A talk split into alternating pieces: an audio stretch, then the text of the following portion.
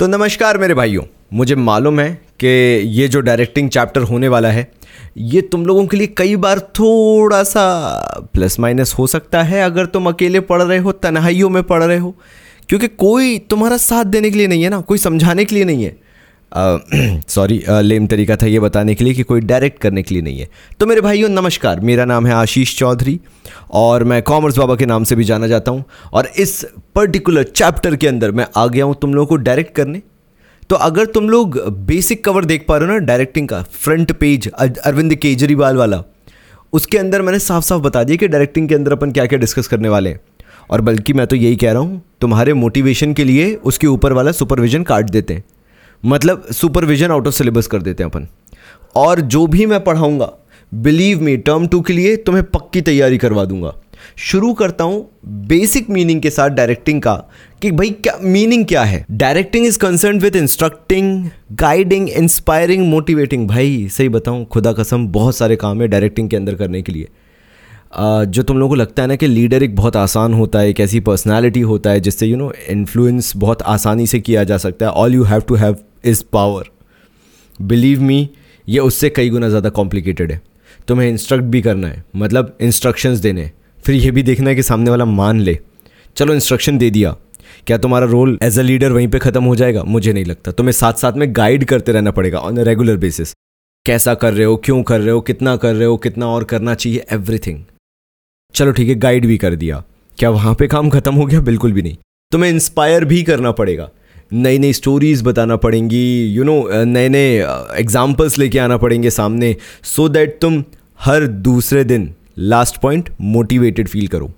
यानी जब भी बात आती है डायरेक्टिंग की, बेसिकली उभर के आता है वो ह्यूमन बिहेवियर जहाँ पे तुम आखिर कैसे इन्फ्लुएंस कर सकते हो किसी एक इंसान को एट दैट पर्टिकुलर लेवल, जहाँ पे तुम उससे जो भी अचीव करवाना चाहते हो वो अचीव करवा सकते हो। जो ये श्रीकांत का एग्जाम्पल लिया ना, ये डायरेक्टिंग का एक नेगेटिव इफेक्ट भी दिखा रहा है, ताकि तुम्हें डायरेक्टिंग भले ही नेगेटिवली सही याद रहे। जो डायरेक्टर है ना इस पर्टिकुलर क्लिप के अंदर, जो तुम देख रहे हो, इमेज के अंदर देख रहे हो, ये डायरेक्टर कभी श्रीकांत को उस लेवल पे इन्फ्लुएंस ही नहीं कर पाया। और वहीं श्रीकांत की जो दूसरी जॉब है जहाँ पे वो पुलिस में है, तुम वहाँ पे देखो कि श्रीकांत कितना इंस्पायर्ड रहता है, बिकॉज उसने एक चीज़ सीख ली है, don't be a minimum guy, don't settle for less. और जहाँ एक एम्प्लॉय का माइंडसेट ऐसा हो जाए, तुम उसे कभी भी उससे कम में सेटल कर ही नहीं सकते हो। And that is directing, knowing what employ want या नोइंग वॉट एनीवन वॉन्ट, तब जाके तुम उसे डायरेक्ट कर सकते हो। यार मैं तुम्हारी बात करता हूँ, तुम सोच के देखो ना, क्या कोई कभी तुम्हें कुछ मिनिमम चीज़ों के लिए सेटल आउट कर सकता है? नहीं। तुम्हारे गोल्स है लाइफ में, जो करना है बड़ा करना है, आईफोन खरीदेंगे, अच्छी बाइक खरीदेंगे, अच्छी कार खरीदेंगे, हाँ अपनी मेहनत का खरीदेंगे, हाँ लेट खरीदेंगे, लेकिन मिनिमम गाय तो नहीं बनेंगे। And that is what directing is. जिसने तुम्हारे इस बिहेवियर को समझ लिया, भाई खुदा कसम, उसके बाद तो तुम और तुम्हारी प्रोग्रेस कहीं नहीं गई, you will grow like anything. तो चलो इंपॉर्टेंस की बात कर लेते हैं। इंपॉर्टेंस में सबसे पहला आता है टू इनिशिएट एक्शन।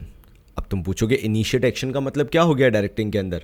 भाई होलसोल मोटिव ये है, किसी के काम का श्री गणेश करवा देना। जैसे मम्मी का सबसे बड़ा टास्क पता है दिन का क्या होता है, कि कैसे तुम्हें वो बेड से उठाएं और बोलें बेटा पढ़ाई करना शुरू कर दे। द मोमेंट वो पॉइंट हिट हो गया ना, बस उसके बाद फिर आगे कुछ सोचना ही नहीं है। मम्मी भी लाई कि ठीक है पढ़ने बैठ गया ना, अब वो कैसे भी पढ़ लेगा, भले ही 1 घंटे बाद पढ़ना शुरू करे, लेकिन वो टेबल पे बैठा हुआ है, वो अपने काम करना शुरू कर चुका है, अब उसकी नींद धीरे धीरे चली जाएगी। सो डायरेक्टिंग की सबसे बेसिक इंपॉर्टेंस यही है कि डायरेक्टिंग में जैसे ही आप सामने वाले को बता देते हो कि क्या काम करना है, आपके लिए आसान हो जाता है उस एम्प्लॉय से काम निकलवाना। The supervisors direct the action of employees towards the predetermined goal of the organisation. Simple सी बात है कि करो, अरविंद केजरीवाल जैसे कहते हैं, तो करना। हम तो सुन सुन के थक गए हैं, करना भाई कर। और जहां वो करना चालू हो जाए ना, वहां से अगेन पीछे मुड़ के देखने वाली बात ही नहीं होती। तभी तो मैं तुमसे कहता हूं, it's not about what you will be in your life, it's always about कि तू आज क्या कर रहा है। अगर जैसे तुम ये पॉडकास्ट सुन के यू नो अपनी तैयारी कर रहे हो ना बिजनेस स्टडीज की, कहने को बहुत छोटी सी बात है, कहने को एक बहुत डिफरेंट तरीके से तुम पढ़ाई कर रहे हो, लेकिन कर तो रहे हो। That is what progress is, that is what growth is, that is the basic step, initiating the action to achieve your goals और to achieve the organisational goals. Now next आता है इसके अंदर टू इंटीग्रेट एम्प्लॉयज एफर्ट। अब integrate employ effort क्या हुआ भाई? देखो क्या होता है ऑर्गेनाइजेशन के अंदर, या पहले मैं फैमिली का एग्जाम्पल लेता हूँ, ठीक है? अगर फैमिली में 2 बच्चे हैं, 3 बच्चे हैं, 4 बच्चे हैं, होता क्या है, मम्मा को सब पे इक्वल ध्यान देना है। क्यों? ताकि सब सही डायरेक्शन में बढ़े। क्योंकि घर का एक भी बच्चा अगर गलत डायरेक्शन में निकल जाता है तो बिलीव मी उसका बहुत डीपर इम्पैक्ट पड़ता है पूरी फैमिली पे। ऐसे ही एम्प्लॉयज़ के साथ है, एम्प्लॉयज़ सारे मिलके काम करेंगे तो 100% रिजल्ट है। लेकिन अगर एक भी एम्प्लॉय कहीं ना कहीं गलत डायरेक्शन में निकल गया या दूसरों को मिसलीड करने लगा, बिकॉज यू नो वो इस बारे में कभी सोच ही नहीं रहा है कि उसको अपने एफर्ट्स को दूसरों के एफर्ट्स के साथ जोड़ना है। यार बर्थडे पार्टी सेलिब्रेशन है यार, ठीक है, 5 दोस्त मिलके अपने एक दोस्त को बर्थडे का सरप्राइज़ देना चाहते हैं। एक भी दोस्त ने अगर फ़ोन करके बोल दिया भाई तेरा बर्थडे का सरप्राइज़ प्लान हो रहा है, वो पूरा का पूरा प्लान स्पॉइल हो जाएगा। That is what integrating the employees efforts basically. इसका मतलब यह है, जब तक साथ मिलके काम नहीं करोगे, जब तक इकट्ठा होके काम नहीं करोगे, जब तक अलग अलग लेवल के लोग साथ में आके काम नहीं करना चालू करेंगे, वो कोऑर्डिनेशन अपने बीच नहीं बिठाएंगे, वो तालमेल अपने बीच नहीं बिठाएंगे, कभी भी ऑर्गेनाइजेशनल गोल्स अचीव ही नहीं हो सकते हैं। और इसका एक पिन पॉइंट क्या है, वो है डायरेक्टिंग। इस डायरेक्टिंग के थ्रू तुम ये आराम से अचीव कर सकते हो, because you have a leader जो कि सब लोगों को एक साथ लाना जानता है कि कैसे लेके आना है, सारे डिफरेंसेस को छोड़ के लेके आना जानता है कि कैसे सब लोग मिलके काम कर सकते हैं। Now again directing becomes a means of motivation. हम उसी इंसान को फॉलो करते हैं जिसके जैसा बनना चाहते हैं। मैंने हमेशा अपने पापा को इंस्पिरेशन लिया क्योंकि मुझे उनके जैसा बनना था। तो जब भी कहीं पे तुम जॉब करोगे ना, कोशिश ये करना कि वो तुम्हारी ड्रीम जॉब हो। कोशिश ये करना कि तुम्हारे ऊपर जो लोग काम कर रहे हैं तुम्हें उनके जैसा बनना है। फ्यूचर में तुम्हें वही अचीव करना है जो वो सुपीरियर्स अचीव करके बैठे हुए हैं। And that will become your means of motivation because you are being directed by those. वो लोग तुम्हें डायरेक्ट कर रहे हैं, वो लोग तुम्हें गाइड कर रहे हैं जिनके जैसा तुम बनना चाहते हो। तो जब उरी में पूछा गया ना हाउस द जोश, तो पूरी आर्मी ने हाई सर पता है क्यों बोला, बिकॉज वो इतने फ्यूल्ड इन थे भारत माता के लिए कि वो कुछ भी कर गुजरने को तैयार थे। So through direction and instructions the supervisors try to motivate the employees to perform to the best of their abilities. Simple सी बात है, इंस्ट्रक्शन देना है, डायरेक्ट करना है और कुछ इस तरीके से मोटिवेट करना है कि हर एक बंदा जो ऑर्गेनाइजेशन के अंदर काम कर रहा है वो फाड़ काम करे, मिलके काम करे और पूरे जोश के साथ काम करे। अब नाउ यहाँ पे जो नेक्स्ट पॉइंट है ना, वो थोड़ा सा मतलब कंट्रोवर्शियल कह लो। वो ये है कि कई बार क्या होता है, there are changes to be made in the organisation. और तुम ये अभी नहीं समझोगे, ये तुम लेटर स्टेज में समझोगे। How hard it becomes when you are at a stage in your life जहाँ पे you are reluctant to you know make those changes in your behaviour, in your lifestyle. और वहाँ पे चेंजेस लेके आना, specially जब तुम एक एम्प्लॉय हो, तो होता यही है, मतलब प्रोग्राम में थोड़ा चेंज लाना है। क्या होगा इसके अंदर देखो, generally the employees hesitate in accepting the changes, but through directing function the changes can be implemented more easily. You know over the period of time, जब तुमने कहीं पे 8 साल 9 साल 10 साल काम कर लिया है and you are in your comfort zone, you know कि तुम्हें ज़्यादा मेहनत ना करके भी घर में पैसा मिल जाएगा या तुम्हारी सैलरी मिल जाएगी, तो क्या होता है, तुम एफर्ट्स लगाना बंद कर देते हो, तुम एक्स्ट्रा काम करना बंद कर देते हो, तुम कोई इनिशिएटिव नहीं लेते हो। इट्स ऑल अबाउट कि ठीक है ना, जो मैं काम कर रहा हूँ मुझे उसका पैसा मिल रहा है। बट अगर वहीं पे डायरेक्शन दिया जा रहा है, अगर वहीं पे एक ऐसा लीडर है जो तुम्हें ग्रेटर वैल्यू प्रोवाइड कर दे, जो तुम्हें एक अलग ही विजन दिखा दे, वो तुम्हें तुम्हारे ज़िंदगी का वो नज़रिया दिखा दे जो तुमने कभी सोचा नहीं था कि this is something that you can achieve in life, maybe तुम्हारे लिए दूसरे ऑप्शंस खुल जाएं लाइफ में, ये सोचते हुए कि अगर मैं ये चेंज अपने अंदर एक्सेप्ट करता हूँ तो maybe I will become something very big. And honestly मेरे भाइयों, बिलीव मी, मैं एक बहुत छोटा इंसान हूँ एंड आज भी मेरे साथ जो बड़ी चीज़ें हुई हैं मुझे तो यही लगता है कि मैं डिज़र्व नहीं करता था। लेकिन सिर्फ मैं एक स्कूल में जब काम कर रहा था और वहाँ पे TEDx इवेंट हो रहा था, मैं है ना आज भी उसको ऐसे पिक्चर कर सकता हूँ उस चीज़ को मेरे लाइफ में जो वो इवेंट हुआ, कि मैंने स्कूल में एंट्री ली, मैं पैदल जा रहा था, मैं जस्ट एक पोस्टर के सामने से निकला जिस पर TEDx लिखा हुआ था। एंड मेरे जो फ्रेंड थे ना राहुल सर, मैंने उनसे एकदम से ऐसे ही बोला एक दिन भाई इसमें मुझे बोलना है। एंड 2022 में वो हुआ and I am more than happy and more than blessed and I am thankful to God के उसने मेरे माइंडसेट को थोड़ा सा चेंज किया कि this is something that I can do. और अगर वहाँ पे वो चीज़ नहीं हो रहा होता इवेंट, समझ रहे हो, वो चेंज नहीं आ रहा होता उस स्कूल में, that was the first time उस स्कूल ने TEDx कंडक्ट कराया था, अगर नहीं होता तो सोचो क्या वो मेरे अंदर चेंज आता, क्या मेरे अंदर वो एक जोश जगता, मोटिवेशन जगता कि मुझे भी यहाँ पे आके बोलना है, स्पीकर बनना है। That is what direction is, to facilitate change. Leaders की क्वालिटी होती है कि तुम्हें वो चेंज एक्सेप्ट कराए और तुम्हें आगे बढ़ने का मोटिवेशन दे। नाउ अगेन नेक्स्ट पॉइंट जब आता है bring stability and balance in the organisation. होता क्या है, तुम जब over the period of time grow होना चालू होगे तो तुम्हें पता चलेगा कि पहली चीज़ हर इंसान अच्छा नहीं होता, दूसरी चीज़ तुम हर इंसान को चेंज नहीं कर सकते चाहे वो कितना भी मीन हो, कितना भी नेगेटिव हो। तो ये लीडर का काम होता है कि उसके बीच में स्टेबिलिटी लेके आना। किसी एक का एटीट्यूड बहुत अच्छा होगा, किसी एक का एटीट्यूड बहुत डार्क और नेगेटिव होगा। एक डायरेक्टर क्या काम करता है, उन चीज़ों को बैलेंस आउट करना सो दैट जिस काम के लिए ऑर्गेनाइजेशन को ज्वाइन किया गया है वो काम पूरा कर सके। बिकॉज जिनके बिहेवियर पैटर्न में वो चीज़ होती है ना कि नहीं वो मेरा काम है ही नहीं, it's not happening because of me, although everything is happening because of them only, लेकिन वो इतने नेगेटिव हैं, इतने सेल्फ सेंटर्ड हैं, उनका एटीट्यूड इतना नेगेटिव है कि वो कभी एक्सेप्ट ही नहीं करेंगे। वहाँ पे उनको वो रियलाइजेशन कराने वाला कौन है, क्योंकि जो सही काम कर रहा है वो तो सही काम कर रहा है, बट जो नेगेटिव है, जिसको पता ही नहीं है कि वो गलत कहाँ है, उसको कौन फील कराएगा।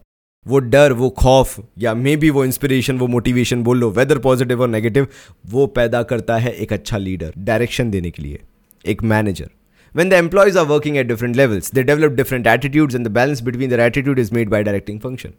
तो ये एटीट्यूड को चेंज करने के लिए डायरेक्टिंग इज मैंडेटरी। उनको लगना चाहिए हमेशा कि ठीक है दैट इज़ माई ओपिनियन, लेकिन मेरा ओपिनियन मैटर नहीं करेगा जब तक लीडर एक्सेप्टेंस नहीं देगा। तो लीडर उनको कहीं ना कहीं कंट्रोल कर सकता है।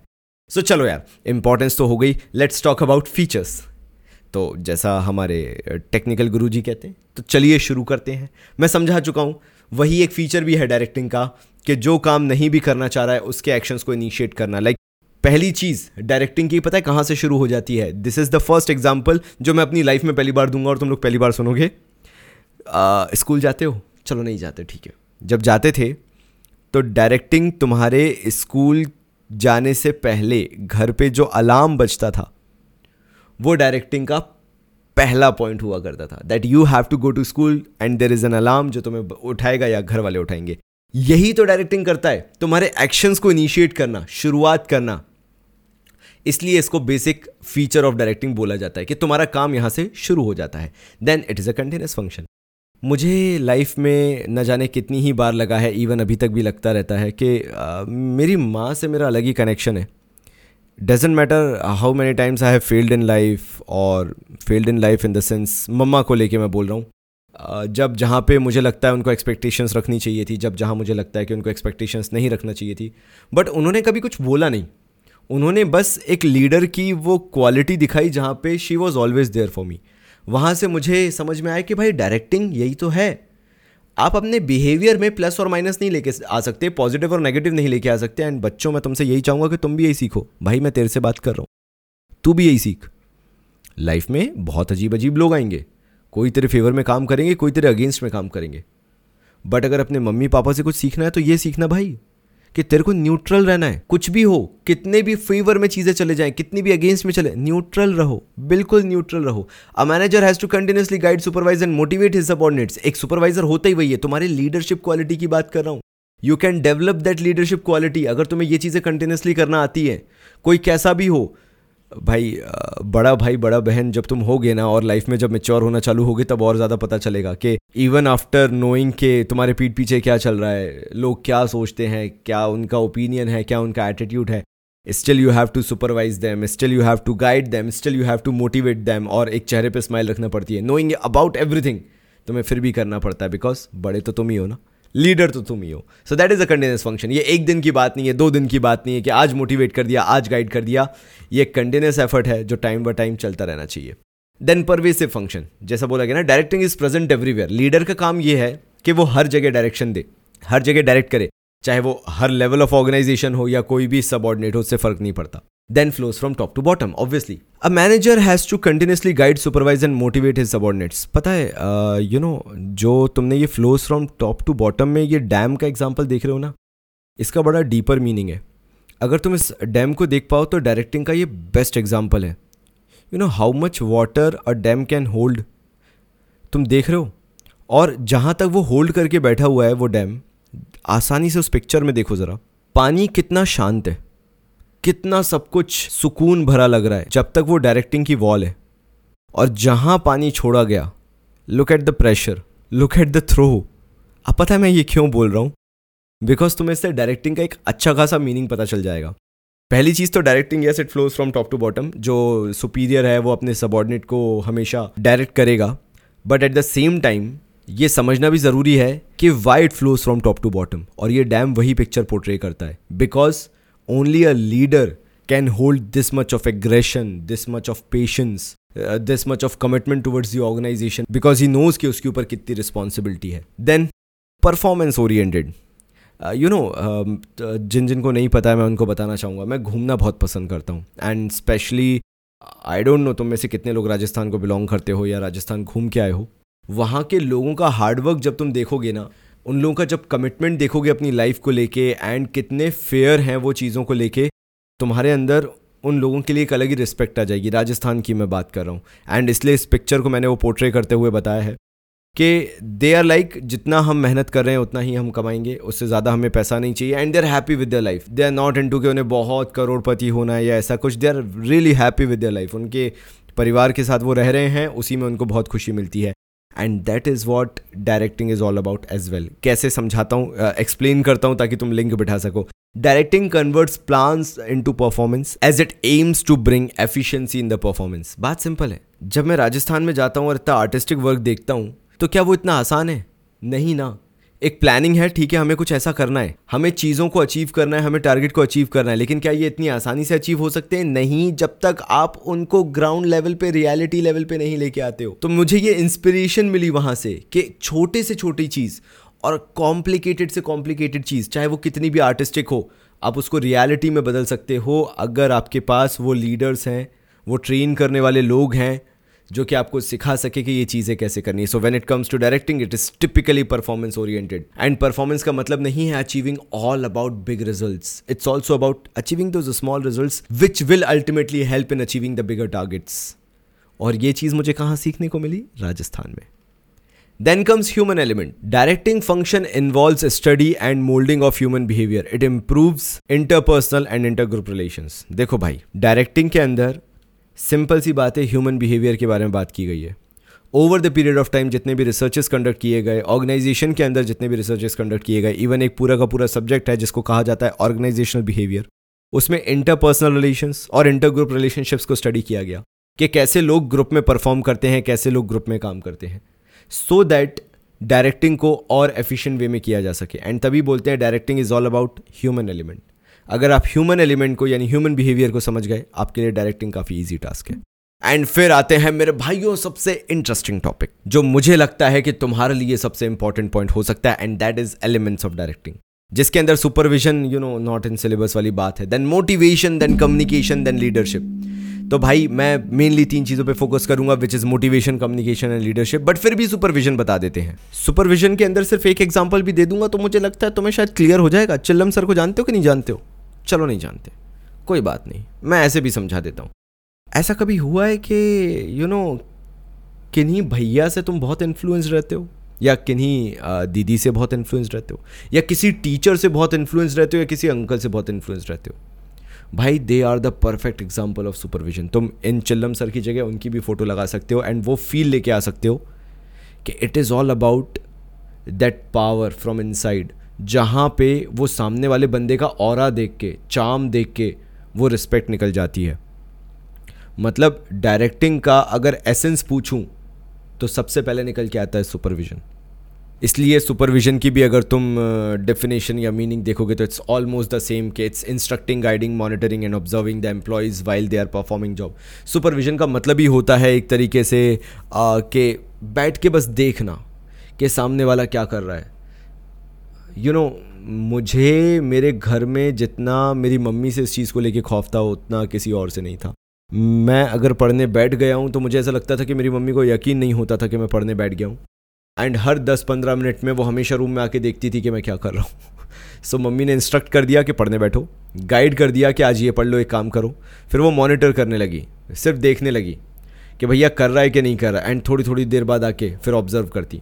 पहले तो मॉनिटर मतलब सामने बैठ गई कि देख रही है, फिर जब थक गई वो मॉनिटर करते करते, तो फिर क्या हुआ, कुछ टाइम में आके कभी कभी देख लिया, ऑब्जर्व कर लिया कि मैं क्या कर रहा हूँ। And that is observing and that is supervision. जब कोई आपके सर पे बैठना जानता है और आपको पता है कि आपको फ़र्क भी पड़ेगा, because you have to prove your worth ना, ऑर्गेनाइजेशन के अंदर ऐसा थोड़ा ना चलेगा। चलो यार, मोटिवेशन की बात करते हैं। तुम्हारे ब्रेकअप से बड़ा मोटिवेशन तुम्हारे लिए हो भी कह सकता है ना? सही बोल रहा हूँ? ऐसे ही हमारे सत्तू भाई के साथ भी हुआ। भाई साहब को बहुत बुरा लगा था जब भाई साहब की गर्लफ्रेंड छोड़ के चली गई थी, एंड उसके बाद उन्होंने क्या बन के दिखाया, IAS बन के। तो बोलते हैं ठुकरा के मेरा प्यार मेरा इंतकाम देखेगी। That is the peak level of motivation every employee needs in an organisation. अगर उस लेवल का उसको मोटिवेशन मिल जाए, वो कुछ भी कर गुजरने को तैयार हो जाता है। बस बात यह है कि उसको ये मोटिवेशन देगा कौन? क्या एक डायरेक्टर, क्या एक मैनेजर, क्या एक लीडर वो मोटिवेशन दे सकता है? क्या एक सुपीरियर सुपरवाइज़र वो मोटिवेशन दे सकता है? आई नो प्यार का मोटिवेशन तो अलग बात हो गई, काम करने का मोटिवेशन कैसे आएगा? It's all about the rage you have, जो अंदर का क्रोध जिसे तुम बोलते हो, या अंदर का पैशन तुम बोलते हो, बहुत अलग अलग नाम है यार, या अंदर का जज्बा तुम बोलते हो कि तुम्हें कुछ लाइफ में करना है। अगर वो तुम्हारे अंदर है तो वो हर एक आग जो तुम्हारे अंदर जल रही है वो तुम्हें मोटिवेट करती है। जैसे मे बी ये पॉडकास्ट सुन के हो सकता है किसी का भेजा खिसक जाए कि भाई चैप्टर छोड़ो, आज से मुझे एक फोकस पॉइंट बनाना है कि मुझे लाइफ में करना क्या है। आई हैव टू डिसाइड कि मैं करूँगा क्या लाइफ में। और जहाँ ये तुमने डिसाइड कर लिया, बताओ तुम्हारा डायरेक्टर या सुपरवाइज़र या लीडर कौन? भाई Ashish Chaudhary. So motivation is stimulating, inspiring and inducing the employees to perform to the best of their abilities. Stimulate करो, अंदर इच्छा जगाओ, करना भाई बड़ा, करोड़पति होगा, अलग ही लाइफ होगी तेरी। इंस्पायर करो, अलग अलग स्टोरीज बताओ कि इस एज में तुम क्या कर सकते हो। किसी को नीचा मत दिखाओ, बट ये बताओ कि जब वो कर सकता है तो तू क्यों नहीं कर सकता है। इंड्यूस करो, लालच दो, चाहे वो फाइनेंशियल हो चाहे वो नॉन फाइनेंशियल हो, बट लालच दो, ताकि वो जो एम्प्लॉयज़ हैं अपनी बेस्ट कैपेसिटी के हिसाब से परफॉर्म करना चालू करें। सो भैया तीन चीज़ें होती हैं इसके अंदर, मोटिवेशन के अंदर तीन चीज़ों को बोला जाता है। पहला हो गया मोटिव, दूसरा हो गया मोटिवेशन, तीसरा हो गया मोटिवेटर्स। मोटिव मतलब आखिर मुद्दा क्या है। अगर वो कॉज पता चल जाए, सामने वाला एम्प्लॉय जो काम कर रहा है उसका रूट कॉज क्या है, वो किस चीज़ से मोटिवेट हो सकता है, तो वो मोटिव हो गया। मोटिवेशन आप कैसे मोटिवेट करोगे, आखिर आपकी रणनीति किसी को मोटिवेट करने के लिए क्या है, स्ट्रैटेजी क्या है। एंड फाइनली मोटिवेटर्स, ऐसे बहुत सारे मोटिवेटर्स होते हैं। किसी को पैसे की तलब है, किसी को प्यार की तलब है, किसी को ओहदे की तलब है। इसके आगे आते हैं फीचर्स ऑफ मोटिवेशन। अरे भैया अब ये क्या चीज़ है भाई? देखो भाई, तुम्हें समझना पड़ेगा कि कोई मोटिवेशन तुम्हारे ऊपर काम नहीं कर सकता अगर वो आत्मा तक तुम्हारे ना पहुँचे। तो तुम समझ रहे हो, झकझोर देने वाली वो चीज़। मेरी लाइफ में ऐसा हुआ था पता है, और अभी भी है। यू नो, सपना देखो और तब देखो जब तुम्हें पैसे के बारे में पता ना हो। एंड बिलीव मी, वो मोटिवेशन तुम्हारे साथ ज़िंदगी भर रहेगा। मेरे साथ भी यही हुआ। भाई ने सपना देखा फ़ेरारी लेनी है लाल कलर की, और तब देखा जब भाई को पैसे की कोई नॉलेज नहीं थी कि 3 करोड़ की आती है। भाई को लगा कोई बात नहीं, 5 साल में 3 करोड़ फ़ेरारी घर पे। लेकिन बाद में जब रियलिटी हिट हुई तो वो सपना गायब नहीं हुआ बल्कि और बड़ा हो गया, क्योंकि वो अंतरात्मा तक लग गई थी कि बचपन से अगर आज तक कोई चीज़ कंसिस्टेंटली लेके आया हूँ तो वो रेड फ़ेरारी है। मेरे को नहीं फ़र्क पड़ता दुनिया के लिए उसकी इमेज आगे चल के क्या हो जाएगी क्या नहीं हो जाएगी, बट मैं फ़ेरारी के बारे में जितना पढ़ता हूँ, जितना जानता हूँ, जितना सुनता हूँ, मैं हर बार उससे मोटिवेट होता हूँ। बिकॉज मेरे लिए वो बन चुकी है साइकोलॉजिकल फिनोमिना। मतलब मेरे दिमाग में, मेरे दिल में वो ऐसे बस चुकी है कि मेरे को मालूम है। मैंने पपड़ी बनती दीवार पे उसके पोस्टर चिपकाए, वो गिरी है, मैंने फिर से लगाए। क्यों? क्योंकि भाई को चाहिए थी। और एक राज की बात बताऊं, शुरुआत के 6 महीने तो मैं लैम्बोर्गिनी को फ़ेरारी समझता था, लेकिन फिर मुझे पता चला दोनों अलग होते हैं।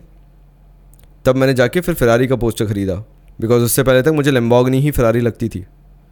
लेकिन तुम समझ रहे हो वो नाम मेरे दिमाग में कैसा बैठ चुका था। लाइक हर एक की लाइफ में एक नाम आता है जो उसके साथ ज़िंदगी भर रहता है। जैसे मे बी तुम्हारी लाइफ में भी टेस्ला नाम चल रहा होगा, क्योंकि टेस्ला बहुत ज़्यादा अलग ही लेवल पर पॉपुलर हो रहा है। उस टाइम पर फ़ेरारी था।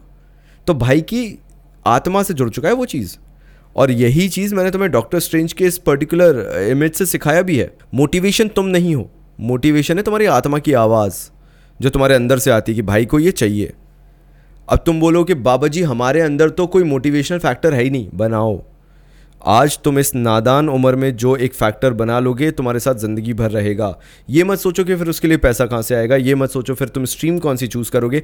Just go with the flow, let it be, वो आ जाएगा। बस ये सोच लो कि करना क्या लाइफ में, मज़ा आ जाएगा। ठीक है, आगे बढ़ता हूँ। It is an internal feeling which means it can not be forced on employee. सीधी सी बात है, फोर्स कोई नहीं कर सकता। So produces goal directed behaviour, it induces people to behave in such a manner that they can achieve their goal. अगर तुमने जन्नत मूवी नहीं देखी ना भाई, तो मैं बोलूँगा ज़रूर देखो। तुम्हें उससे बहुत सारे एक्सपीरियंसेस होंगे और बहुत मिक्स्ड फीलिंग आएगी। तुम्हें पता चलेगा कि सन की पनाह कहाँ तक जा सकता है, और फिर वो एक टाइम बाद तुम्हारे काम में भी पता दिखना चालू हो जाएगा, बिकॉज तुम फिर वैसा बिहेवियर रखने लगोगे जिससे तुम्हें पता है कि सामने वाला हर्ट हो रहा है, फिर भी तुम्हें फ़र्क नहीं पड़ेगा। तुम्हें पता है कि दूसरों को फ़र्क नहीं पड़ता, लेकिन तुम्हें भी फ़र्क नहीं पड़ेगा। तुम्हें पता है कि तुम लोगों को चेंज नहीं कर सकते, फिर भी तुम्हें फ़र्क नहीं पड़ेगा, क्योंकि तुम इतने मगन हो चुके होगे अपने काम में कि तुम्हारा बिहेवियर ही बिल्कुल अपसाइड डाउन हो जाएगा, चेंज हो जाएगा, बिकॉज तुम्हें लाइफ में कुछ बड़ा अचीव करना है। एंड तुम्हें यह समझ में आ जाएगा nothing can be achieved without a sacrifice. बस तुम्हारी प्रायोरिटीज़ बदल जाएंगी। सो नेगेटिव और पॉजिटिव मोटिवेशन कैसा भी हो सकता है। मैंने बोला था ना, ठुकरा के मेरा प्यार मेरा इंतकाम देखेगी। So motivation can be positive, motivation can be negative. If we are thinking from the perspective of organisation, आप प्रमोशन करो एम्प्लॉय का, आप उनको बोनस दो, आप उनकी पोस्ट बढ़ा दो, उनको रिकग्निशन दे दो, रिस्पेक्ट दो, इंक्रीमेंट मतलब तुम समझ रहे हो, सैलरी वैलरी हाइक कर दो, बढ़िया बोनस वोनस दे दो, रिस्पेक्ट इज्जत विज्जत दे दो, रिकग्निशन, कोई काम किया बढ़िया तालियां वालियां बजवा दो। आए हाय, मोटिवेशन जो आता है ना एम्प्लॉयज़ में, नेक्स्ट लेवल आता है। मेरे को नहीं आता था यार भाई, ना मेरे को प्रमोशन से फ़र्क पड़ता था। मैं जिस स्कूल में पढ़ाता था, मैं वहाँ पे बहुत अच्छी पोस्ट पे भी रह चुका, मेरे को कोई ऐसा खास फील नहीं हुआ कि ऐसे अपन ही आज से भगवाने वाला। इंक्रीमेंट, सैलरी के बारे में जब मुझसे पूछा गया, मैंने कहा आपको जो देना है दे दो, मेरे को तो काम करने से मतलब है। आप मेरे को मतलब लोएस्ट पॉसिबल सैलरी पे भी रखोगे तो भी मैं तैयार हूँ। बोनस, मेरे को उससे ज़्यादा बड़ी बेइज्जती कुछ लगती नहीं थी। मैं क्या ही बताऊँ, कभी आगे एक्सप्लेन करूँगा, अभी तुम्हारा पढ़ाई का टाइम है। और रिस्पेक्ट एंड रिकग्निशन, इज्जत ना, मैंने कभी खुद को टीचर माना नहीं तो मैं रिस्पेक्ट के लिए कभी भटकता नहीं था। एंड रिकग्निशन तो भाई को फिर बहुत चाहिए था, लेकिन स्कूल में नहीं चाहिए था। चाहिए था कि भाई भाई का नाम हो, भाई अलग ही लेवल पे जाना जाए।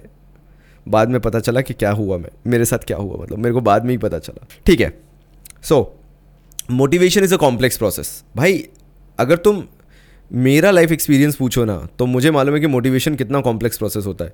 तुम अलग अलग बैकग्राउंड से आते हो, तुम लोग अलग अलग उम्मीदें लेके आते हो अपनी लाइफ से, तुम्हारे फैमिली प्रॉब्लम्स अलग हैं, तुम्हारी अपब्रिंगिंग अलग अलग हुई है, एंड तुम लोग के लिए मोटिवेशन बहुत अलग अलग हो सकता है। It can not be the same.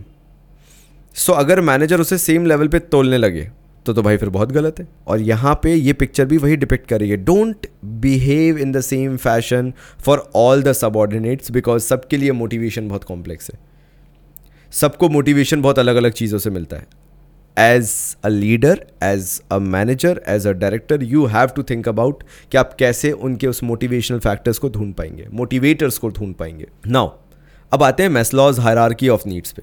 I'm so sorry कि मैं तुम लोगों को अपनी कहानी सुना सुना के बोर कर रहा हूँ, and frankly speaking, not everyone can connect with me, but believe me, don't think about कि मैं अपनी कोई life story बता रहा हूँ, बस ये सोचो कि मैं तुम्हारे लिए तुम्हें कुछ बताना चाह रहा हूँ। अभी तुम्हारा best time चल रहा है, बिकॉज तुमसे किसी को कोई एक्सपेक्टेशन नहीं है। इट्स ऑल अबाउट तुम लाइफ में कुछ अच्छा कर लो, दैट्स इट। अगर तुम ये सोच रहे हो कि घर वाले तुमसे बहुत उम्मीदें करके बैठ गए, ऑनेस्टली वो उम्मीदें नहीं है, वो बस ये है कि तुम सक्सेसफुल हो जाओ लाइफ में। तो अगर तुम बहुत छोटे से भी चालू करोगे तो भी घर वाले उतने ही खुश होंगे, बिकॉज दे नो के फिर तो तू उसके बाद लग गया भाई, फिर तो तू कुछ बड़ा कर लेगा। और अगर तुम कुछ बहुत बड़े से भी चालू करते हो तो घर वाले वैसे भी खुश हैं, लाइक कोई दिक्कत नहीं है। तो सबसे पहले आते हैं फिजियोलॉजिकल नीड्स पे। फिजियोलॉजिकल नीड्स होती हैं रोटी कपड़ा मकान। तुम्हारे माँ बाप क्या चाहेंगे, तुम घर से बाहर निकलो, जिस दिन भी तुम जॉब करो, रोटी कपड़ा मकान, ये तीन चीज़ों का तुम खुद का ख्याल रख लो। उसके बाद घर वालों से पैसा मत मांगो, घर वाले बहुत खुश हैं, क्योंकि घर वाले खुद को संभालना जानते हैं, खुद के लिए कमाना जानते हैं। तुम पहले संभल जाओ, घर वालों की सबसे पहले खुशी है। उन्हें तुमसे पैसा नहीं चाहिए, उनसे तुम्हें कोई अमीरी नहीं चाहिए, उनसे तुम्हें कोई ठाठ नहीं चाहिए, नवाबीपन नहीं चाहिए। उन्हें सिर्फ ये चाहिए कि मेरा बच्चा रोटी कपड़ा मकान का खर्चा निकाल ले। एंड इसलिए तुम भी जब कोई नया जॉब ज्वाइन करोगे, your first priority will be कि मेरा रेंट निकल जाए, मेरे खाने का निकल जाए, मैं अच्छे कपड़े पहन लूँ, दैट्स इट। सेकेंड आते हैं सेफ्टी नीड्स पे। सेफ्टी अबाउट द जॉब या safety about the job security, safety about your health, ये कुछ दो चीज़ें हैं जो तुम्हें बहुत अच्छे से याद रखनी है। Once you are into that bracket जहाँ पे तुम्हारा रोटी कपड़ा मकान का खर्चा निकल रहा है, your attention will entirely shift on the safety that you need. कि चलो पैसा तो आ रहा है, बस रेगुलर आता रहे यार, कहीं बीच में बंद ना हो जाए, कहीं ऐसा टाइम पीरियड ना आ जाए जहाँ पे यार मेरे पास पैसा ना हो, मेरी जॉब बस लगी रहे, मेरी जॉब ना चली जाए, वरना मेरे लिए बहुत बड़ी दिक्कत हो सकती है।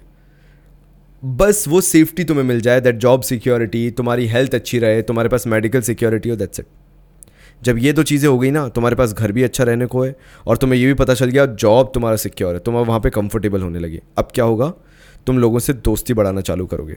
सर मैस्लो की फ़ोटो मैंने लगा के रखी है, प्लीज़ उनको याद ज़रूर रखना, बिकॉज उन्होंने बहुत क्रिएटिव वे में इस चीज़ को बताया। जैसे बिलोंगिंग नीड्स, जब तक तुम अंदर से डरे हुए हो ना कि तुम्हारा जॉब छिन सकता है, तुम किसी से बात करना भी पसंद नहीं करोगे, क्योंकि तुम्हें लगेगा कि इसके कारण मेरी जॉब ना चली जाए।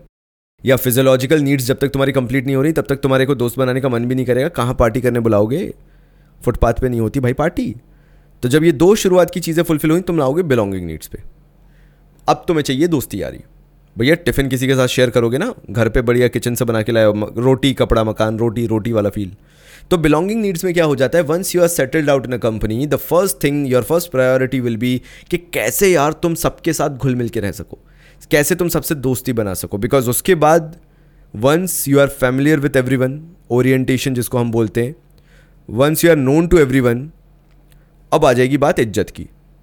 क्योंकि अब तुम्हें उस फूड चेन में ऊपर बढ़ना है कि भाई ये मेरे दोस्त है ना, अब इनके सामने इज्जत बनानी भाई को अब चाहिए अलग ही लेवल पे प्रमोशन, अलग ही लेवल पे रुतबा, अलग ही लेवल पे वैल्यू, कि तुम सबको स्टोरी सुनाओ, तुम्हें पता है ये मेरे साथ काम करते थे, आज मैं इनका बॉस हूँ। मतलब ये हर एक के अंदर होता है। कुछ लोग खुद को बढ़ाने के लिए बढ़ते हैं, कुछ लोगों को नीचा दिखाने के लिए बढ़ते हैं। तुम उनमें से होना जो खुद के लिए बढ़ना। So that is esteem need, ego need, attitude जो आ जाता है, बढ़िया एकदम मूंछें रख ली, बढ़िया एविएटर चश्मा लग रहा है, प्रॉपर फॉर्मल्स बिल्कुल प्रेस किए हुए, क्या शानदार शूज़, महंगी वॉच, अलग ही लेवल पे एटीट्यूड आ गया है, एस्टीम नीड, समझ रहे हो। और फिर जब इंसान बड़ा होता है, फिर आते हैं self actualisation need. Reality hit करती है भाई, जो कि जब तुम्हें करती है तो इतनी कर्री करती है, यानी इतनी खतरनाक करती है कि तुम्हें एक्चुअल में फ्लेवर समझ में आ जाता है लाइफ का, कि लाइफ होती क्या है। सेल्फ एक्चुअलाइजेशन नीड ये है जहाँ पे तुम्हें पता चलता है कि why you exist on this earth, planet earth, क्यों एग्जिस्ट कर रहे हो, क्या तुम्हारे लाइफ का पर्पस है, क्योंकि you have achieved everything in life, तुमने सब अचीव कर लिया है। अब तुम अपनी लाइफ का मीनिंग ढूंढना चालू करो, पर्पस ढूंढना चालू करते हो, that is self actualisation need. अब आते हैं भाई पैसे की बात, अपना सपना, मनी मनी, मतलब फाइनेंशियल इंसेंटिव्स पहले बात करेंगे अपन, क्योंकि भाई सबको लक्ष्मी पसंद है ना, तुम्हें भी बहुत पसंद है। पढ़ाई क्यों कर रहे हो, क्योंकि आगे पैसा कमाना है। ये क्वालिटी कंटेंट क्यों देख रहे हो, क्योंकि आगे पैसा कमाना है, मतलब मोटिवेटेड रहो। सी एक तुम्हें मैं लेसन देता हूँ लाइफ का, आई डोंट नो ये बिल्कुल बीच में कहीं पे होगा, तो कोई जो पूरा सुन रहा होगा वही पकड़ पाएगा।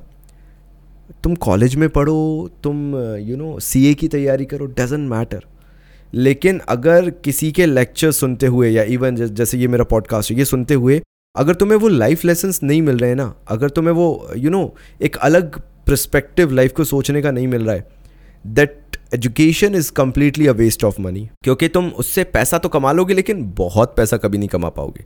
ये लेसन हमेशा याद रखना फाइनेंशियल इंसेंटिव से पहले। सो फाइनेंशियल इंसेंटिव का मतलब होता है जहाँ पे आपको पैसा मिलता है, सीधी बात है।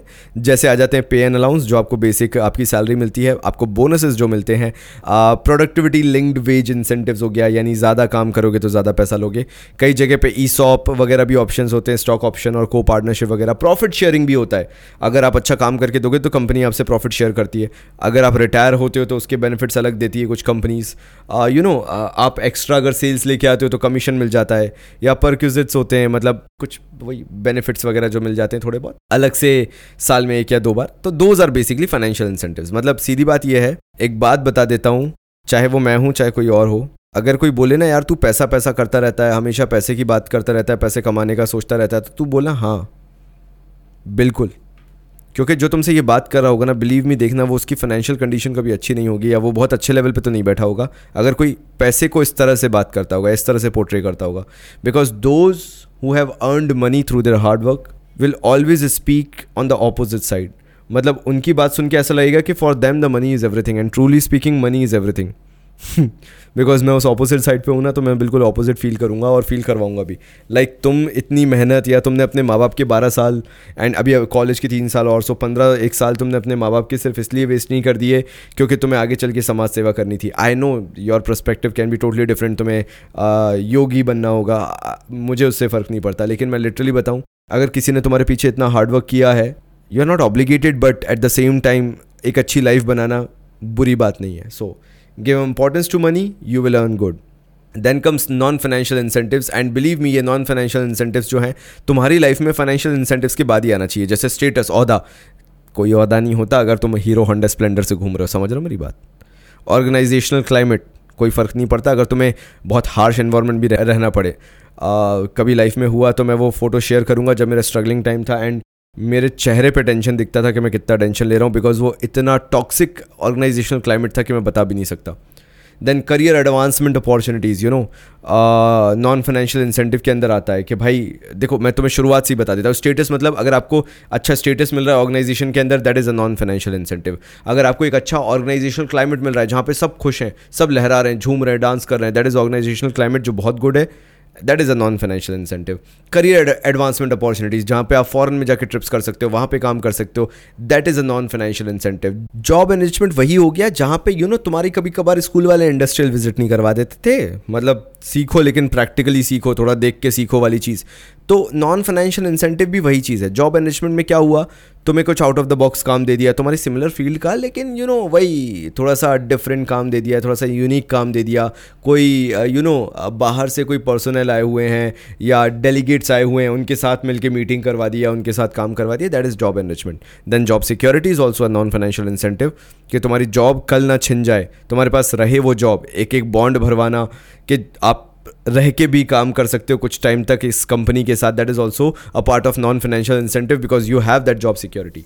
फिर एम्प्लॉय रिकग्निशन प्रोग्राम, वो तुम डोमिनोज में जाते होगे, तुम देखते होगे लिखा हुआ छपा हुआ employee of the month, that is recognition programme जहाँ पे आपके काम को सराहा जाता है. एम्प्लॉय पार्टिसिपेशन, आपसे बुलवा के पूछा जाता है कि आप बताओ डिसीजन कैसे लिया जाए, क्या लिया जाए, that is employee participation. And last employee empowerment, सशक्तिकरण जिसको हम बोलते हैं. इसके अंदर क्या किया जाएगा, आपके राइट्स को ध्यान में रखा जाएगा, यू नो आपके लिए ओरिएंटेशन प्रोग्राम्स करवाए जाएंगे ताकि आपको बुरा ना लगे कि आपके बारे में कोई सोच नहीं रहा है ऑर्गेनाइजेशन के अंदर. अब देखो भाई, लीडरशिप की बात आती है तो मैं माफ़ी चाहूँगा उन लोगों से जो लोग मोदी प्रेमी नहीं हैं, क्योंकि वैसे तो मैं भी न्यूट्रल इंसान हूँ, लेकिन believe me when it comes to leadership, Bharat के इतिहास में मतलब जब से भारत स्वतंत्र हुआ है उनसे अच्छे लीडर नहीं आए हैं. And in every context with all the facts ये सारी चीज़ प्रूव होती है. तो मैंने सोचा उनका एग्जाम्पल लिया जाए और तुम्हारे सामने ये एक बेस्ट एग्जाम्पल रखा जाए, जो कि हो सकता है तुम 2024 तक जाते जाते खुद भी देखो कि कैसे मोदी जी की जगह, क्योंकि 2024 में मोदी जी तो चुनाव लड़ नहीं रहे हैं, तो हो सकता है योगी आदित्यनाथ जी जो हैं वो चुनाव लड़ें. क्योंकि मोदी जी ने अपने कार्यकाल में जो भी किया, जिस हिसाब से भी किया और जो करते आ रहे हैं, उनसे योगी आदित्यनाथ जी जो हैं वो काफ़ी कुछ सीख रहे हैं. And that is what leadership is. कई बार आपके बिना कहे भी आप इंस्पायर कर रहे हो, तो सोचो आपके वर्ड्स किस लेवल पे इंस्पायर कर सकते हैं जब आप किसी से बात कर लो. एंड ये चीज़ सिर्फ भारत ही नहीं, पूरी दुनिया मानता है कि जो मोदी जी हैं वो किस लेवल पे इंस्पायरिंग पर्सनालिटी है. So leadership is a process of influencing the behaviour of people at work towards the achievement of a specified goal. So leadership का बेसिक पर्पस होता है कि इन्फ्लुएंस करो बिहेवियर को कुछ इस तरीके से ताकि जो स्पेसिफिक गोल्स आपने टारगेट करके रखे हैं वो अचीव किए जा सकें. And that is only possible if you have that influencing personality, वरना हर किसी की बात कोई नहीं सुनता. मतलब राहुल गांधी जी के टाइम पे अगर चुनाव हारने के बाद हर एक को अपनी पोजीशन गंवानी पड़े तो मेरे ख्याल से ये नेगेटिव लीडरशिप का पार्ट हो जाएगा. Then comes features of leadership. Leadership indicates the ability of an individual to influence other. Leadership simple सी बात है कि ये एक अकेला बंदा बैठ के करोड़ों की जनता को जब इन्फ्लुएंस कर सकता है तो वो लीडर एक्चुअली वही करना चाहता है एक ऑर्गेनाइजेशन के अंदर भी. Then leadership tries to bring change in the behaviour. कुछ भी हो, पहली बार एक ऐसी एजुकेटेड सरकार आई है जिसने काम करना चालू किया है towards education, towards healthy development of the nation. And again that is the feature of leadership. Leadership behaviour में चेंज लेके आती है सो दैट लोगों का एटीट्यूड चेंज हो towards the work they are doing. Then leadership shows interpersonal relation between leaders and followers. मैंने जैसा बोला आपके अंदर वो इन्फ्लुएंसिंग पर्सनालिटी, इन्फ्लुएंसिंग बिहेवियर होना चाहिए. आपका वो लिंक होना चाहिए अपने सबॉर्डिनेट्स के साथ कि अगर आप बोलो तो सामने वाला सुने, ना कि इग्नोर कर दे. Then leadership is to achieve common goal. Leadership का कोई मतलब नहीं है अगर हमारे कॉमन टारगेट्स, अगर हमारे कॉमन गोल्स नहीं है अचीव करने के लिए. अगर आप एक लेवल पे एक सोच के साथ एक तरफ बढ़ रहे हो तभी लीडरशिप काम करेगी, अदरवाइज नहीं। Then different styles of leadership पे जाते हैं। किम जोंग उन, जानते हैं आप इनको, ऑटोक्रेटिक अथॉरिटेटिव लीडरशिप, जो उनने कह दिया वो सही है, जो उनका कहना है वो सही है, एंड ये सबसे वर्स्ट काइंड ऑफ लीडरशिप होती है। एडवांटेजेस हैं कुछ, जैसे डिसीजन क्विक हो गया क्योंकि आपने अपनी सुनी और डिसीजन हो गया। लीडर जो है वो हमेशा बहुत ईगोइस्टिक रहेगा, अलग ही लेवल पे मोटिवेटेड रहेगा, सेटिस्फाइड रहेगा, क्योंकि उसको लगेगा कि उसकी सब सुनते हैं बल्कि वो खुद की सुनता है वाली बात है। ये शायद बहुत बड़ा भी रिजल्ट लेके आ जाए, फिर शायद पॉजिटिव रिजल्ट्स भी आए बिकॉज बहुत स्पीड के साथ रिजल्ट्स लिए जा रहे हैं, तो that is also an advantage of autocratic style of leadership. लेकिन इसके डिसएडवांटेजेस मुझे पर्सनली लगता है कि मेरा पर्सनल ओपिनियन है कि ज़्यादा है, जैसे लो मोरल अमंग सबॉर्डिनेट्स की कोई चलती नहीं है, मतलब सबॉर्डिनेट्स क्या बोलते हैं क्या करते हैं उससे लीडर को कोई लेना देना नहीं है, तो अल्टीमेटली सबॉर्डिनेट्स को अपने लीडर की ही सुननी पड़ती है। इसमें no development of subordinates takes place, मतलब कोई डेवलपमेंट ही नहीं है ना, you don't have the freedom to do anything, so ultimately आप तो एज अ सबॉर्डिनेट कभी डेवलप हो ही नहीं सकते, आपको तो बस एक मशीन की तरह हाँ या ना करना है। Potential and creativity of subordinates are not utilise, जो पोटेंशियल है जो क्रिएटिविटी है सबॉर्डिनेट्स की, मे बी कोई बहुत बड़ा चेंज आ सकता था, मे बी बहुत बड़ा इनोवेशन आ सकता था, वो रह जाता है अगर ऑटोक्रेटिक स्टाइल ऑफ लीडरशिप हो बिकॉज आपकी सुनने को कोई तैयार नहीं है। नाउ डेमोक्रेटिक और पार्टिसिपेटिव स्टाइल ऑफ लीडरशिप जो कि हमारे भारत में देखी जाती है, अगेन इसके अंदर सिंपल सी बात है। एडवांटेजेस की बात की जाए तो जॉब सेटिस्फैक्शन जो एम्प्लॉयज़ के बीच में वो बहुत बढ़ता है, बिकॉज यू नो किसी का भी ओपिनियन सुन लेना, उसकी बैठ के बात सुन लेना आपको एक नया पर्सपेक्टिव देगा यार लाइफ में। मतलब मैं तो तुम लोगों से यही बोलूँगा, स्पेशली तुमसे ये बोलूँगा मैं कि भाई सुना कर, पता है तू माने किसी की या ना माने फ़र्क नहीं पड़ता, किसी को कोई लेना देना नहीं है। जो तुम्हारे सामने बात करने आया है ना वो अंदर से भड़ास लेके आया है, उसको अपनी पूरी बात करनी है, करने दे, बोलने दे, कोई दिक्कत नहीं, सुन ले। इससे क्या होगा, उस बंदे के माइंड में तेरी इमेज बहुत अच्छी हो जाएगी, सेटिस्फेक्शन आ जाएगा उस बंदे के अंदर कि ये मेरी बात सुनता है। तो be a very good listener. Improves decision making ability of the subordinates. Subordinates पता है मतलब मैं क्या बताना चाह रहा हूँ, let's say for an example you are the leader and your friend is a subordinate. अब होगा क्या कि जब तेरा फ्रेंड कुछ बता के जाएगा ना भाई तुझे कि यार ऐसा कर ले ऐसा कर ले ऐसा कर ले, वो बहुत एक्साइटेड होकर फिर वापस घर जाएगा बिकॉज उसको ये लगेगा कि उसकी पूरी बात सुनी गई है, एंड वो जाके उस पर 10 बार थॉट प्रोसेस देगा कि उसने सही बोला या नहीं बोला, एंड अगली बार वो जब भी कोई बात लेके आएगा वो 100 बार उस चीज़ को सोच के आएगा बिकॉज उसको उसकी वो वैल्यू लगेगी खुद में कि मेरी बात सुनी जाती है। तो यस, इससे सबॉर्डिनेट की डिसीजन मेकिंग एबिलिटी बढ़ती है बिकॉज उसको लगता है कि उसकी सुनी जाती है, and develops a positive attitude in the team. सीधी बात, एक पॉजिटिव एटीट्यूड बन जाता है बिकॉज हर कोई ग्रो करना चाहता है यार, आप किसी को दबा नहीं सकते। अगर तुम नहीं सुनोगे ना किसी की जो तुमसे जूनियर है या जो तुम्हारे अंडर काम करना चाहता है, देखो उसका जो शेयर टैलेंट है उसको वैसे भी रोका नहीं जा सकता ना, तो अल्टीमेटली वो कहीं और काम करने लगेगा, वो कहीं और चीज़ें करने लगेगा, मे बी शायद वो तुमसे ज़्यादा सक्सेसफुल हो जाए over the period of time, क्योंकि वहाँ पे उसकी सुनने वाले हैं, उससे अच्छे लीडर्स, उसको अच्छे लीडर्स वहाँ पे मिले हैं जहाँ उसकी सुनी जा रही है, और तुम्हारे साथ उसका डेवलपमेंट ही नहीं था क्योंकि तुम सुनते ही नहीं थे।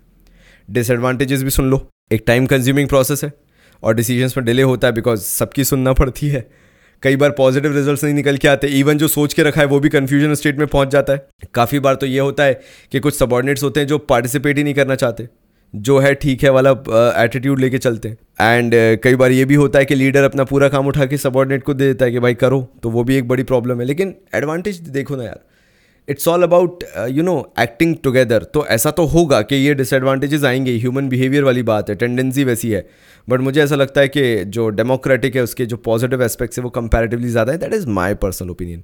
फिर आते हैं अपन यू नो फ्री रेन जो होता है, free rein style of leadership जिसे हम कहते हैं, या फ्री फ्लो लीडरशिप जिसे हम कहते हैं, उसमें आप खुद के मसीहा हैं, आप खुद के बॉस हैं, आपको किसी से कोई परमिशन नहीं लेनी, कोई डिसीजन नहीं करना, आपने जो सोच लिया आपको वो करना है। फ्री रेन वहाँ पे बहुत अच्छा है जहाँ क्रिएटिविटी इज़ एवरीथिंग, और वहाँ पे आपको वो क्रिएटिव फ्रीडम नहीं मिलेगी तब तक वो रिजल्ट्स निकल के नहीं आएंगे। एंड बिलीव मी, जितने भी यंगस्टर्स आज के टाइम पे एंटरप्रेन्योर बन रहे हैं, they are somewhat adopting a mix of free rein and democratic style of leadership, मतलब it's like 80% free rein and 20% democratic. तो फ्री रेन में क्या हो जाता है, फ्रीडम दे दी जाती है अपने सबॉर्डिनेट्स को कि do whatever you want to, कोई तुम्हें नहीं रोकेगा, बस रिजल्ट्स लेके आना। नाउ एडवांटेजेस क्या हैं, जो एम्प्लॉयज़ हैं उन पे काफ़ी बड़ा इम्पैक्ट पड़ता है, बहुत पॉजिटिव एटीट्यूड आ जाता है बिकॉज उनको वो जिम्मेदारी फील होती है, सबॉर्डिनेट्स बहुत अच्छे से बढ़ते हैं, उनका डेवलपमेंट होता है, so maximum scope for the subordinates.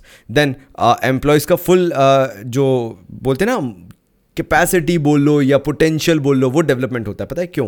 क्योंकि जब उनको फ्रीडम मिलती है तो वो घड़ी देख के काम नहीं करते, वो ये देख के काम करते हैं कि they have to prove their worth, they have to prove their work and you know they have to grow in life. Disadvantages भी है, ऐसा नहीं है हर चीज़ के एडवांटेजेस हो। Subordinates do not get guidance of the leader, जो कि बहुत ज़रूरी होता है एक स्टार्टिंग स्टेज में। अगर आपने, तभी मैंने बोला कि आजकल के जो एंटरप्रेन्योर्स है वो 80-20 का रेशियो लेके चल रहे हैं, बिकॉज वो लीडरशिप भी देना ज़रूरी है, वो यू नो कहीं ना कहीं सुपरविजन भी देना ज़रूरी है, अदरवाइज़ पूरी ऑर्गेनाइजेशन कोलैप्स हो जाएगी। तो फ्री रेन में दिक्कत ये है कि लीडर का जो एक एक्सपीरियंस है वो नहीं मिल पाता है, फिर जो लीडर का कंट्रीब्यूशन है वो टोटली इग्नोर हो जाता है, बिकॉज लीडर का कोई डायरेक्ट पार्टिसिपेशन है ही नहीं। एंड कई बार ये हो जाता है कि सब अपना अपना काम करने लगते हैं एंड केओस में कन्वर्ट हो सकती है चीज़ें। तो फाइनली आते हैं कम्युनिकेशन पे। कम्युनिकेशन का मतलब होता है दो लोगों के बीच का वार्तालाप। अगर आप कम्युनिकेट ही नहीं करोगे, अगर आप अपनी बात रखोगे ही नहीं, आई डोंट थिंक सो कि कभी भी उससे बेटर रिजल्ट्स निकल सकते हैं। पता है क्यों? क्योंकि आपके बीच कभी उस लेवल पे बात ही नहीं हुई, आपने कभी एक दूसरे से बात करने का सोचा ही नहीं। So communication is a very nominal basic thing जो कि एक ऑर्गेनाइजेशन के अंदर होनी चाहिए, जहाँ पे फीडबैक एंड मैसेज कन्वे करने वाले प्रोसेसेस रेगुलर बेसिस पे चलते रहे। So communication process begins with sender thinks of an idea और message to be convey to other person. यहाँ पे एक आइडिया होता है जो सामने वाला अपने सुपीरियर के सामने या सुपीरियर अपने सबऑर्डिनेट के सामने रखता है। तो कम्युनिकेशन प्रोसेस कैसे वर्क करता है? देखो भैया, सेंडर होता है सबसे पहले तो। सेंडर एक मैसेज सेंड करेगा, उसको एनकोड करके सेंड करेगा ताकि कोई और ना सुन सके। समझ रहे हो? भाई भाई की बातचीत है, यहाँ पे किसी बहन को नहीं पता चलना चाहिए क्या बात चल रही है। तो एनकोडिंग मतलब एक तरह से उसका एक ऐसा फॉर्मेट बना देना कि जो सामने वाला रिसीवर है सिर्फ उसको ही वो मैसेज समझ में आए। तो एक तरह से उसको सीक्रेसी में कन्वर्ट कर दिया। तो पहले तो सेंडर हुआ जो भेज रहा है, दूसरा मैसेज जो वो भेजेगा एनकोडिंग, उसको एक सीक्रेटिव फॉर्मेट में कन्वर्ट कर देना। फिर आ जाता है मीडिया, या फिर हम इसको मीडियम भी बोलते हैं कि किस सोर्स के थ्रू वो मैसेज को भेजा जा रहा है। टेलीफोन है, टेक्स्ट मैसेज है, व्हाट्सएप है, या जहाँ पे पिताजी ना पकड़े वो है, मतलब समझ जाओ तुम। Then comes decoding. रिसीवर को जब वो रिसीव होता है मैसेज तो रिसीवर उसे डिकोड करता है, and receiver is the one who is receiving, तो रिसीवर भी इस कम्युनिकेशन प्रोसेस का पार्ट है। एंड फाइनली फीडबैक शेयर किया जाता है कि कम्युनिकेशन प्रोसेस कैसा रहा। मतलब सिंपल सी बात है, इसमें कोई ऐसा डिटेल पढ़ना नहीं है। मतलब एनकोडिंग डिकोडिंग मेन है। एनकोडिंग मतलब पहले उसको कन्वर्ट करो उस लैंग्वेज में जिससे कोई और समझ ना पाए। डिकोडिंग का मतलब उसको ऑब्वियसली एक्चुअल टर्म्स में समझना इज डिकोडिंग। बस इतना। आगे बढ़ते हैं इंपॉर्टेंस ऑफ कम्युनिकेशन। देखो भाई, कम्युनिकेशन क्यों ज़रूरी है? ताकि दो लोगों के बीच में कोऑर्डिनेशन बैठ पाए। यानी अगर आप बात करोगे, अपनी बात रखोगे, आइडियाज़ को ऑन द टेबल रखोगे, तो सबको समझ में भी आएगा कि तुम कम्युनिकेट क्या करना चाहते हो, एंड फिर सब लोग साथ में मिलकर काम भी करना चाहेंगे, and that is coordination, effective coordination. It facilitates coordination. Then provides data for necessary decision making. भाई अगर डिसीजन मेकिंग करनी है तो आपके पास डेटा तो होना चाहिए कि किस बेसिस पे डिसीजन मेकिंग करी जा रही है। तो जब वो कम्युनिकेशन प्रॉपर हुआ होगा तो फाइल्स प्रिपेयर हुई होंगी कि भैया ये चीज़ें हमने डिस्कस की थी, उसके अकॉर्डिंग हमें डिसीजन लेना है। तो अगर कम्युनिकेशन है तो डिसीजन मेकिंग कंपैरेटिवली आसान हो जाती है। Then increases managerial efficiency. भैया मैनेजर का सिंपल मकसद है जो उसने बोला वो लोगों तक कन्वे होना चाहिए। वो कब कन्वे होता है? जब सारे लोगों की वहाँ पे हामी आ जाती है, फीडबैक आ जाता है, एग्रीमेंट आ जाता है। तो मैनेजरियल एफिशिएंसी तभी बढ़ेगी जब हर मैनेजर को पूरे फीडबैक्स मिला करेंगे उसके सबऑर्डिनेट से, and that is possible only by the way of communication. Then promotes cooperation and industrial peace. भाई सीधी सी बात है कई बार ऐसा भी होता है कि you know structure of organisation के अंदर जब फंक्शनल या डिविजनल स्ट्रक्चर्स होते हैं तो दो यू नो डिपार्टमेंट्स एक दूसरे से बात ही नहीं करते। सिंपल रीजन बीइंग शायद वो बात नहीं करना चाहते, शायद हम बात नहीं करना चाहते। But once that communication starts किसी भी तरीके से, may be by the way of leader और मैनेजर, जब वो कम्युनिकेशन स्टार्ट हो जाते हैं तो वो कॉपरेशन वाली फीलिंग आ जाती है कि यार नहीं यार, साथ मिलके भी यू नो ग्रोथ हो सकती है, दोनों ग्रो हो सकते हैं। एंड इससे एक लीडर का रोल समझ में आता है कि कैसे दो डिपार्टमेंट्स को मिलाना या सबऑर्डिनेट्स को साथ में मिलके काम कराना, ये सब पॉसिबल होता है by the way of leader. So effective communication leader के through possible, because you know by the end of the day leader का फियर रहता है कि कुछ ऐसा ना कर दे जिससे लीडर को बुरा लग जाए। Now finally there are two kinds of communication. पहला होता है फॉर्मल कम्युनिकेशन। देखो सबसे पहले फॉर्मल कम्युनिकेशन समझो होता क्या है। जब ऑफिशियल्स के बीच में बात होती है, सुपीरियर सबऑर्डिनेट रिलेशनशिप होता है, जब इस तरीके से एक फॉर्मल वे में कम्युनिकेट किया जाता है जहाँ पे सुपीरियर सबऑर्डिनेट रिलेशन को फॉलो अप किया जा रहा है, that is termed as formal communication. एक ऑफिशियल कम्युनिकेशन होता है जहाँ सारी चीज़ें ऑन पेपर होती हैं, ऑन रिकॉर्ड होती हैं, आप कोई भी चीज़ हवा में नहीं कर सकते हैं। तो टाइप्स ऑफ फॉर्मल कम्युनिकेशन में अगर देखा जाए तो पहला होता है वर्टिकल, दूसरा होता है हॉरिजॉन्टल। ना वर्टिकल कम्युनिकेशन का मतलब क्या है? भैया मैनेजर तुमसे बात कर पाए और तुम मैनेजर से बात कर पाओ, ये वर्टिकल कम्युनिकेशन है। मतलब तुमसे जो सुपीरियर है तुम उससे बात करो और तुम अगर अपने जूनियर से बात करना चाहते हो वो भी कर सको। So that is vertical communication. Boss subordinate से और सबॉर्डिनेट बॉस से, ऊपर नीचे अपवर्ड डाउनवर्ड से फ़र्क नहीं पड़ता, दोनों एक दूसरे से बात कर सकें, that is vertical communication. That means हम बात कर रहे हैं सुपीरियर सबॉर्डिनेट रिलेशनशिप की। बट फिर हॉरिजॉन्टल कम्युनिकेशन क्या है? अरे भैया जब दो सबॉर्डिनेट्स एक दूसरे से बात कर लेते हैं तो वो हॉरिजॉन्टल कम्युनिकेशन होता है, ज़्यादा डिटेल में थोड़ा जाना है। तो फाइनली इनफॉर्मल कम्युनिकेशन क्या है?